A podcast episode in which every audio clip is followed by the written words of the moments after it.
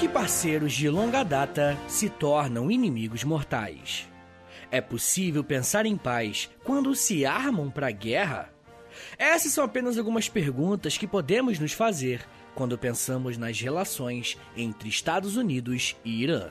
Dois dos países que protagonizaram uma das relações diplomáticas mais tensas dos últimos anos. É muito comum que, quando esse tipo de assunto vem à tona, muitas piadas e memes sobre uma eventual terceira guerra mundial sejam feitas. Como vocês sabem, os historiadores não conseguem prever o futuro, mas o que eu posso fornecer são bases históricas de um conflito que existe há alguns anos, e vez ou outra, um novo acontecimento coloca mais lenha nessa fogueira. E como esse é um daqueles temas mais delicados, eu quero te lembrar que eu baseio meu podcast em fontes seguras para que vocês possam ter uma base sólida sobre o assunto.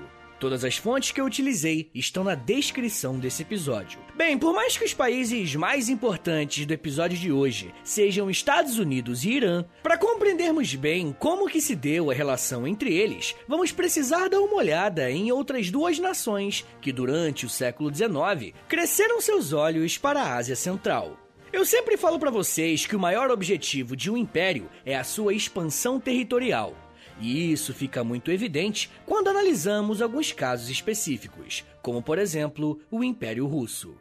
Esse é um assunto que alguns de vocês já me pediram para trazer aqui no podcast, mas eu ainda estou em dúvida. Se vocês quiserem um episódio sobre a história do Império Russo, deixe um comentário no último post do Instagram do História em Meia Hora.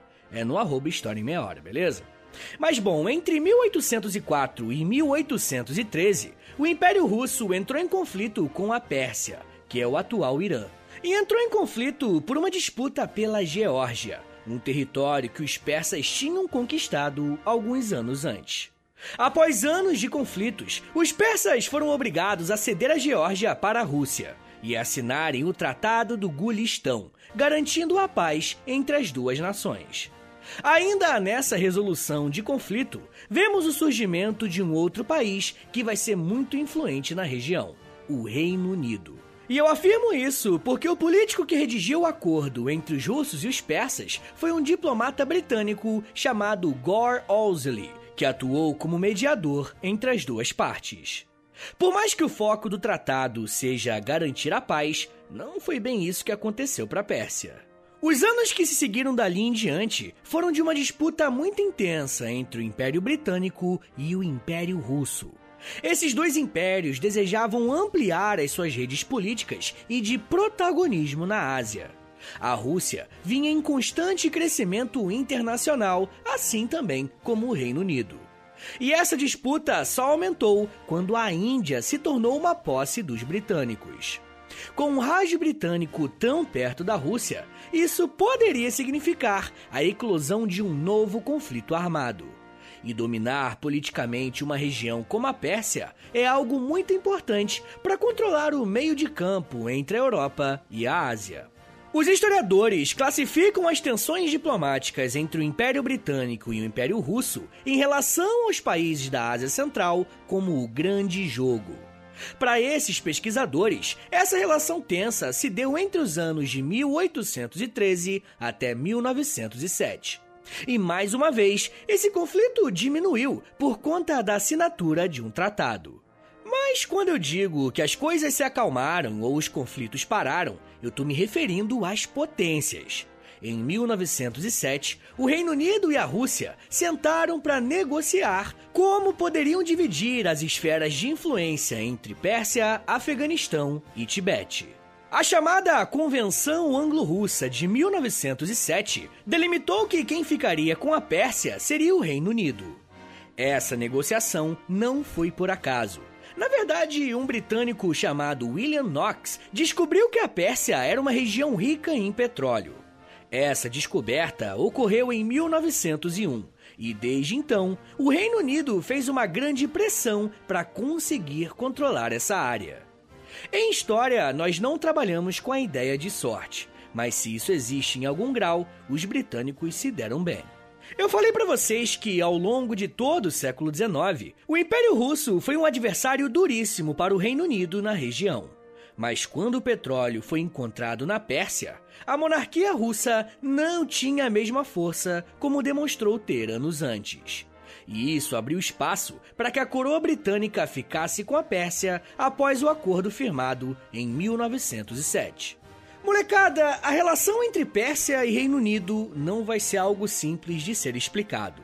E eu digo isso porque, em alguns momentos, vai parecer que existe uma certa vantagem para alguns setores persas nessa relação quase que colonial. Mas em outros momentos, o governo persa vai agir como se os britânicos fossem o mal a ser retirado da Pérsia. Uma situação que exemplifica muito bem essa questão é o petróleo. Ainda em 1907, os britânicos criaram a Companhia Petrolífera Anglo-Persa para fazer a extração dessa nova descoberta. E olha, podemos dizer que de persa essa empresa só tinha o um nome, porque quem tinha o controle total das operações era o Reino Unido. E quase agora, né, eu citei que a relação entre esses dois países se assemelhava ao que tínhamos no período colonial. E isso não foi nenhum exagero. Por mais que o petróleo de fato fosse persa, quem tinha o direito sobre a extração era a empresa britânica. Em outras palavras, podemos dizer que a riqueza gerada pelo petróleo persa não ficava lá, ia direto para os bolsos dos donos da companhia petrolífera. Com o passar do tempo, essa relação foi gerando uma comoção nacional de revolta, e durante esse processo, sabe quem acabou se aproximando dos persas? Pois é, os Estados Unidos da América. Para muitos políticos persas, os estadunidenses eram mais confiáveis do que os britânicos e os russos.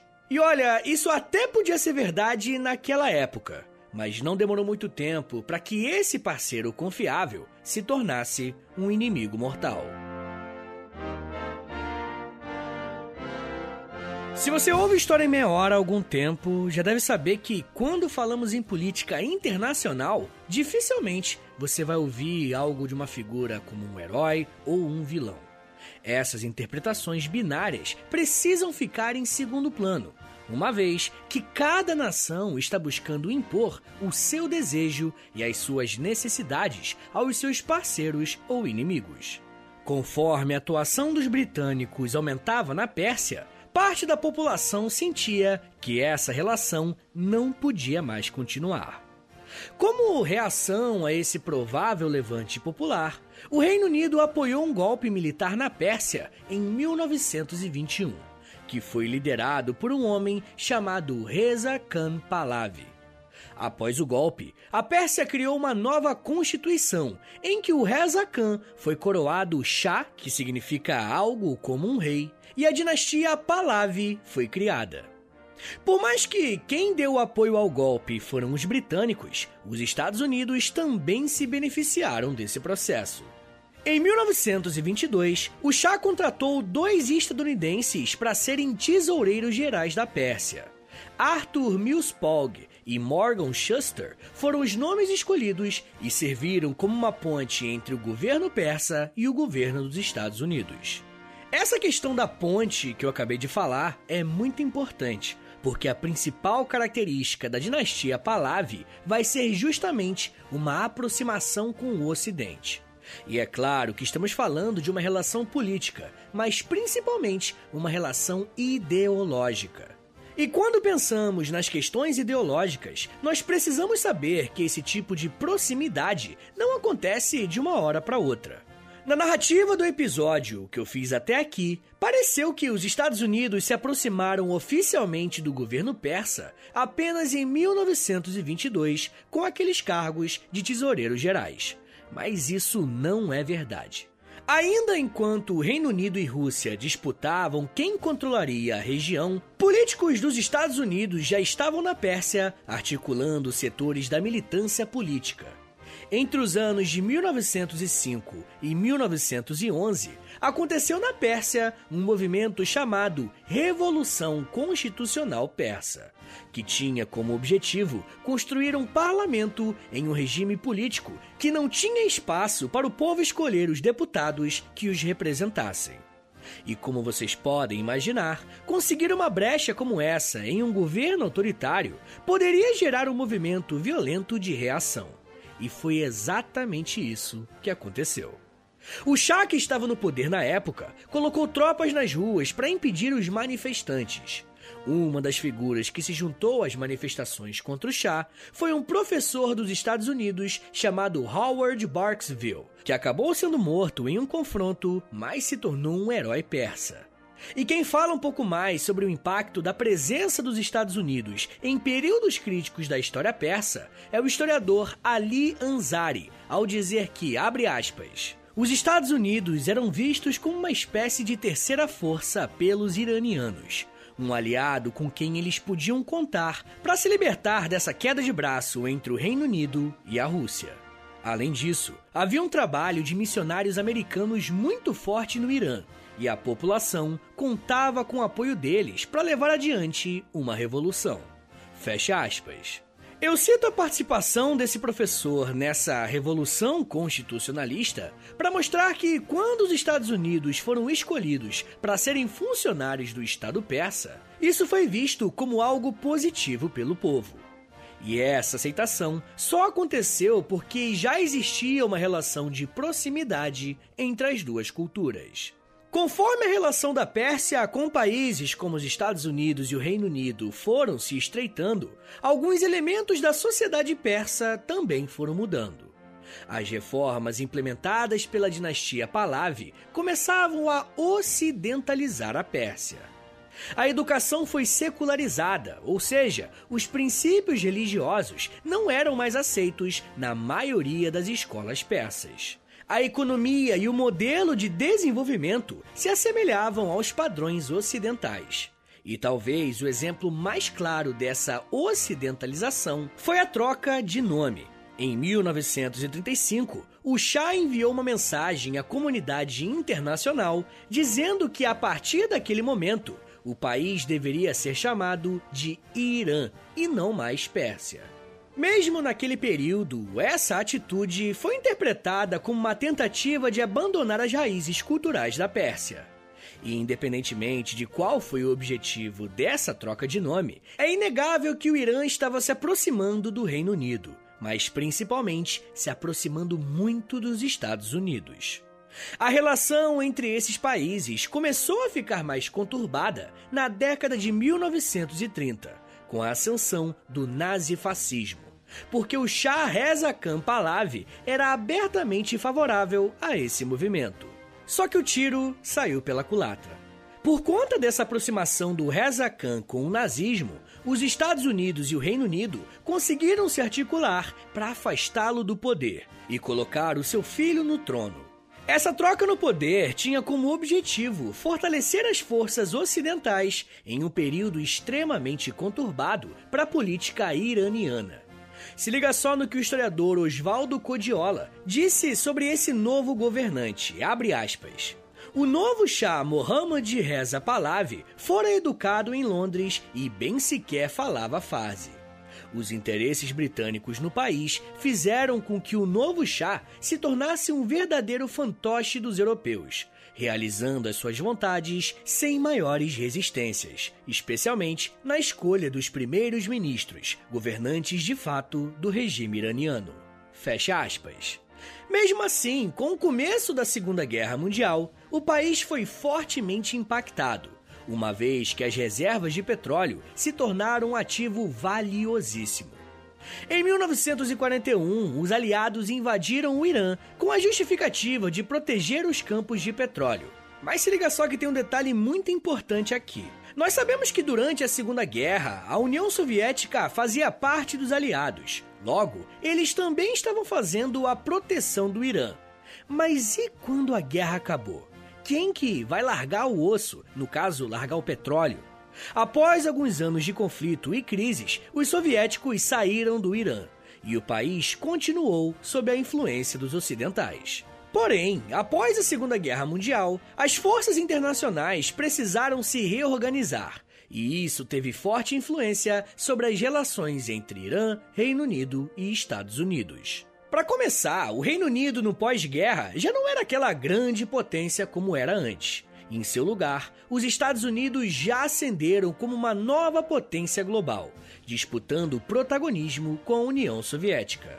Nesse caldo, entre 1947 e 1951, o Irã teve uma troca de cadeiras frenética e seis primeiros ministros assumiram as rédeas do país. Em 1951, o primeiro-ministro Mohammad Mossadegh decide nacionalizar a exploração de petróleo. Algo inimaginável para uma economia tão dependente das empresas estrangeiras. O Reino Unido fez uma grande pressão para que o petróleo não fosse nacionalizado, usando até bloqueios econômicos para evitarem perderem os lucros da extração do petróleo. Porém, quando o embargo econômico foi proposto, os Estados Unidos decidem dar um passo atrás e não apoiar a postura dos britânicos. Como estamos em um período de Guerra Fria, encurralar o Irã dessa forma poderia significar entregá-los de bandeja para a União Soviética. Para evitar que isso acontecesse, os Estados Unidos precisariam assumir o posto de maior parceiro do Irã. E qual que era a maior especialidade dos Estados Unidos no pós-guerra? Pois é, apoiar golpes pelo mundo. O ano de 1953 vai ser central na relação entre os Estados Unidos e o Irã. E eu quero falar mais sobre essa relação de céu ao inferno com um intervalo de algumas décadas. Mas me dá um minutinho aí, tá, gente, que daqui a pouco a gente volta e eu falo um pouco mais sobre revoltas, reféns, terrorismo, tensões, petróleos, economia e golpes. Segura aí, que é um minutinho só.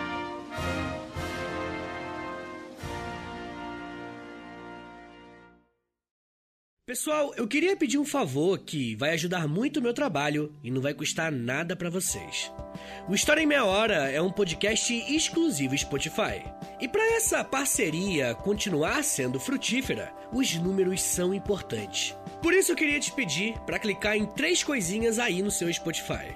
Primeiro, nas estrelinhas. Dá cinco estrelinhas aí pra gente na avaliação, por favor, porque a avaliação é o que mais ajuda o podcast a chegar em outras pessoas. Segundo, já aproveita e clica em seguir. E se você quiser receber no seu celular um aviso de quando tem episódio novo, clica também no sininho. Mas claro, só se você quiser. Obrigado de coração pela ajuda e continue com o episódio.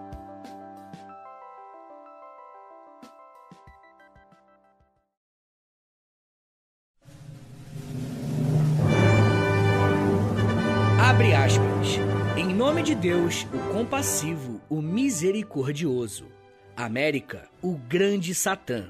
Lembro-me de uma narração que dizia que o mensageiro de Alá foi nomeado profeta. Satanás chorou e reuniu todos os outros demônios, e isso dificultou o nosso dever. Nesta revolução, o grande Satã é a América, que se reúne em torno de outros demônios descaradamente variando de crianças satânicas, está no Irã e fora da América e levantou um tumulto. Você sabe que o Irã se envolveu em sérios problemas durante o reinado desses dois perversos que governaram o país ilegalmente. Em um período de tempo, o povo sofreu da Inglaterra e depois da América. Fecha aspas. As palavras que você acabou de ouvir foram ditas por um homem chamado Ruhollah Khomeini, o principal líder da Revolução Iraniana de 1979. Como vocês puderam perceber, as palavras de Khomeini não foram nem um pouco favoráveis aos Estados Unidos, e dá para perceber como que a noção que ele tem dos estadunidenses é de ser o representante do mal na Terra. Mas como que uma relação tão boa ficou tão ruim repentinamente? Para entender como que os discursos se radicalizaram, é preciso voltar para 1953. Eu terminei o bloco anterior dizendo que o primeiro-ministro Mohammad Mossadegh estava liderando o processo de nacionalização do petróleo.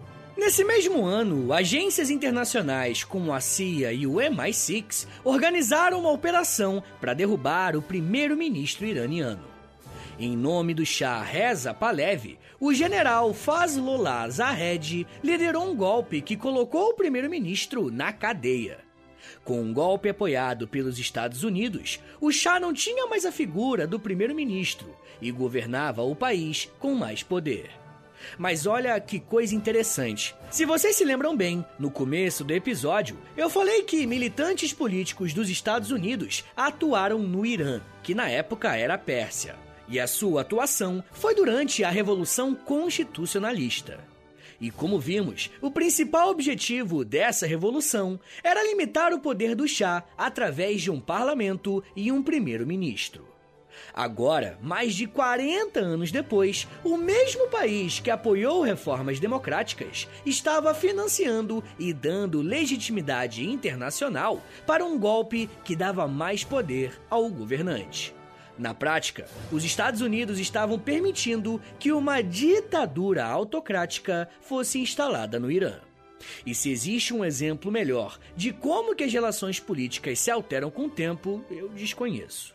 A maioria dos especialistas nesse assunto é unânime em dizer que a partir desse golpe, os Estados Unidos e o Irã passaram a ser extremamente próximos. A chamada longa amizade marcou a ocidentalização severa que já tinha começado no governo do Mohammad Reza, que é o pai do Reza Pahlavi.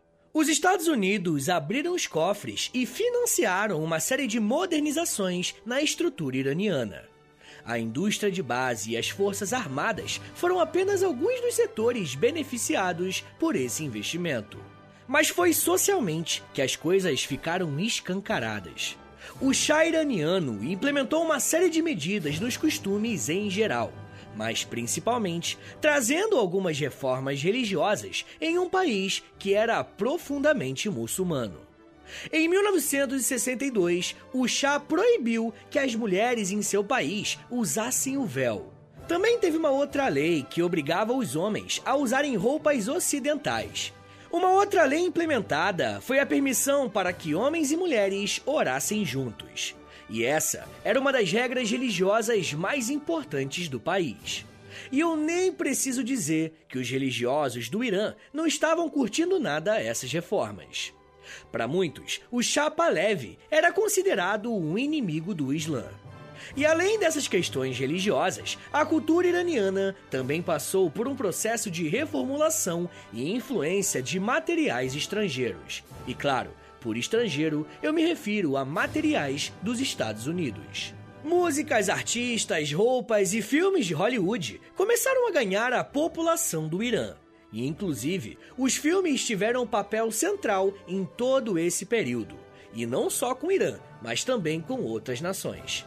E por isso eu quero fazer um episódio para os apoiadores, focado nessa questão do cinema como uma arma de guerra. Se você quiser ouvir esse episódio e os outros mais de 80 que já tem lá no Apoia-se, é só entrar em apoia.se barra História em Meia Hora, procurar um plano para você assinar, e aí se você quiser e puder me ajudar, fica o convite. Bom, mas o crescimento da influência dos Estados Unidos no Irã estava inflamando grupos tradicionalistas religiosos. E vai ser nesse contexto que vai estourar no Irã a Revolução Iraniana, que foi liderada pelo Ruhollah Khomeini, que eu citei no começo desse bloco. E eu não vou entrar em muitos detalhes sobre a Revolução Iraniana, porque já tem um episódio aqui no feed do História em Meia Hora sobre esse tema, e eu recomendo bastante que vocês ouçam depois desse aqui. Mas se por acaso você é um ouvinte mais novo e não sabe muito bem do que estamos falando, a Revolução Iraniana foi uma resposta à ocidentalização do Irã. Porém, os caras meio que perderam um pouco a mão, tá ligado? Se a intenção era tirar do país toda a influência ocidental e colocar a religiosidade em um patamar acima de protagonismo, o que eles acertaram foi um governo autoritário. Mas a cereja do bolo desse processo foi um forte sentimento anti-imperialista, que a essa altura era representado pelos Estados Unidos. Como vocês puderam notar no começo do bloco, a partir de 1979, o Irã considerava os Estados Unidos o inimigo número um do país. E o termo Grande Satã começou a ser usado para se referir aos estadunidenses. Eu não sei quando você está ouvindo esse episódio, né? No final de 2022, 2023 ou até em algum lugar mais para o futuro. Mas independentemente de quando você esteja ouvindo, para nós já é um senso comum que as relações entre Estados Unidos e Irã são extremamente conturbadas e tensas, que beiram um caos global. Mas a origem desses conflitos está no ano de 1979. A Revolução Iraniana representou uma mudança completa no país, pelo menos em relação aos seus parceiros internacionais. As reformas liberais foram criticadas e, em seguida, desfeitas. O Shah Reza Pahlavi foi obrigado a sair do país e se exilar. Porém, pouco depois de ser tirado do trono, Pahlavi foi diagnosticado com câncer e precisou realizar um tratamento delicado. E por isso, ele deixou o Egito e entrou em um avião em direção aos Estados Unidos. E quando essa notícia chegou aos iranianos, foi um caos social. O Khomeini acusou mais uma vez o ex-líder do Irã de colaboracionista com países estrangeiros e um traidor da nação. Ele começou a exigir o retorno de Pahlavi para ele ser preso, julgado e executado como um traidor. E em meio a esse clima tenso, um grupo de estudantes iranianos cometeu um ato que meses antes era impensável. Como a revolução tinha acontecido há poucos meses, os Estados Unidos ainda tinham uma embaixada no Irã, que ficava localizada em Teherã. E em novembro de 1979, estudantes invadiram a embaixada dos Estados Unidos e fizeram 52 funcionários de reféns. Ao todo, essa situação durou 444 dias e representou o corte final das relações diplomáticas entre Estados Unidos e Irã. E ao mesmo tempo que isso acontecia, estourou uma guerra entre Irã e Iraque. Olha que time, né? Saddam Hussein, um líder iraquiano que queria se firmar como uma potência no Oriente Médio. E como o alvo do iraquiano era o Irã, tentem adivinhar quem que os Estados Unidos apoiaram. Pois é, o Iraque e o Saddam Hussein. E esse vai ser um conflito mortal para ambos os países. A guerra Irã-Iraque começou em 1980 e só terminou em 1988, deixando mais de meio milhão de mortos nas contagens mais conservadoras. Mas quando a gente acha que o final de uma guerra pode, talvez, significar um período de tranquilidade entre os Estados Unidos e o Irã, uma nova crise começa. Em 1988, o ano que os conflitos entre o Irã e o Iraque terminaram, um avião iraniano foi derrubado por um navio militar dos Estados Unidos. E essa informação parece um absurdo, mas realmente aconteceu. Um avião comercial saiu de Teherã, tendo como destino Dubai. E como os Estados Unidos têm bases militares em todos os continentes, um navio avistou o avião e os oficiais acreditaram ser um jato das forças aéreas iranianas em posição de ataque. E por conta dessa possibilidade, uma retaliação foi autorizada. E esse navio derrubou um avião que continha 274 passageiros e 16 tripulantes. E sim, todos eles morreram. E vocês ouviram o que eu acabei de explicar para vocês? As Forças Armadas dos Estados Unidos derrubaram um avião comercial do Irã por engano. E chega a ser absurdo, mas é só mais uma prova do quanto que as relações entre os dois países estavam completamente estremecidas. E você pode estar se perguntando, né? Depois de tantos ataques, por que, que os Estados Unidos não declararam guerra ao Irã? Olha, essa é uma pergunta muito importante de ser feita. E a resposta é simples: armas nucleares. E esse é um tema delicado porque não existem provas concretas de que o Irã possui armas nucleares. Mas o que o próprio governo admite é que eles têm a capacidade de ter essas armas. Então é uma espécie de ameaça velada, tá ligado? Ao mesmo tempo que evitam uma guerra direta contra os Estados Unidos. A resposta dos estadunidenses para isso foi implementar uma série de sanções econômicas, Desde o governo de Jimmy Carter em 1977, os Estados Unidos vêm colocando embargos econômicos ao Irã para tentar vencê-los pelo bolso. O Jimmy Carter proibiu importações de petróleo e congelou mais de 12 milhões de ativos iranianos que estavam nos Estados Unidos. Essa tática é muito usada por países ricos que têm esse poder sobre os países mais fracos economicamente. E o problema é que, mesmo com sanções econômicas, o Irã continuou com o mesmo discurso e se tornou um dos pontos de tensão no Oriente Médio. Em 1984, o presidente dos Estados Unidos, Ronald Reagan, declarou que o Irã era um país patrocinador de terrorismo. e o discurso contra os iranianos escalou mais uma vez. Uma das sanções que mais pesou na economia iraniana foi a de Bill Clinton, que em 1996 proibiu a participação de empresas estadunidenses na indústria petroleira iraniana. Ele vetou investimentos de capital no Irã e limitou o intercâmbio comercial entre os dois países. Se liga só no que o professor Randy Bardaemi disse sobre as medidas do Clinton. Abre aspas. Até então, os iranianos podiam comercializar parte do seu petróleo e dos seus ativos. Mas a partir das sanções de Clinton, funcionários do governo iraniano passaram a dizer que a situação ficou insustentável. Fecha aspas. Como pareceu que o governo dos Estados Unidos encontrou a forma de fragilizar o Irã, essa estratégia foi mantida por todos os presidentes que se seguiram dali em diante. Essa postura só mudou um pouco em 2015, quando Obama assinou a revogação dessas sanções e, como contrapartida, o Irã se comprometeria a encerrar as suas pesquisas em armas nucleares. Porém, o governo seguinte mudou essa postura e trouxe novamente as sanções econômicas, e sob a administração de Trump, as tensões escalaram tanto que discutimos até a possibilidade real de um conflito armado após os Estados Unidos matar o general iraniano Qassem Soleimani em janeiro de 2020. Atualmente, os conflitos e tensões entre os Estados Unidos e o Irã permanecem, e a qualquer momento as coisas podem escalar novamente. Assim como aconteceu na Guerra Fria, esses dois países têm entrado em confronto a partir de outras guerras. Por exemplo, o Irã financia grupos armados em seus países vizinhos, com a justificativa de lutar contra o imperialismo e a influência ocidental. O Hezbollah, os Houthis e o Hamas são apenas alguns exemplos desses grupos que recebem apoio do Irã. E por outro lado, os Estados Unidos têm financiado e armado países autoritários com a justificativa de combater esses grupos apoiados pelo Irã. Na prática, estamos vendo uma guerra entre os Estados Unidos e o Irã, mas uma guerra indireta.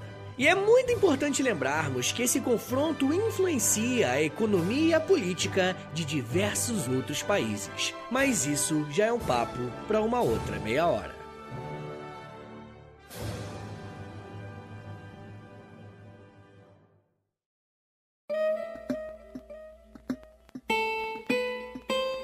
Senhores, muito obrigado por terem vindo até aqui. Meu nome é Vitor Soares, eu sou professor de História e você acabou de ouvir o História em Meia Hora. Então, pô, compartilha aí, dá essa moral pra eu poder falar mais vezes sobre esse tipo de tema que eu acho muito irado. Se você gostou muito, então compartilha o episódio, que aí se tiver bastante play, né, eu vou perceber que vale a pena fazer mais coisa desse tipo, tá bom? Mas, gente, compartilha com um amigo, manda aí no grupo do seu WhatsApp aí dos seus amigos, ou você pode postar no Instagram também, e aí você me marca no arroba História em Meia Hora, ou no Twitter, e aí me marca lá, arroba H30podcast. Se você gosta do História em Meia Hora, se você quer ver esse podcast continuar de pé por por muito tempo, não se esqueça de dar uma chance pro nosso Apoia-se, beleza? É apoia.se barra História Meia Hora, que aí dependendo do plano que você assinar, você tem acesso a conteúdo exclusivo, tem acesso a Clube do Livro, tem acesso a conteúdo no Instagram, tem muita coisa mesmo. Dá uma passada lá e aí se você achar que você pode, que vale a pena, que você tem condições também, aí você assina, tá bom? Então é isso. Muito obrigado, um beijo, até semana que vem! E valeu!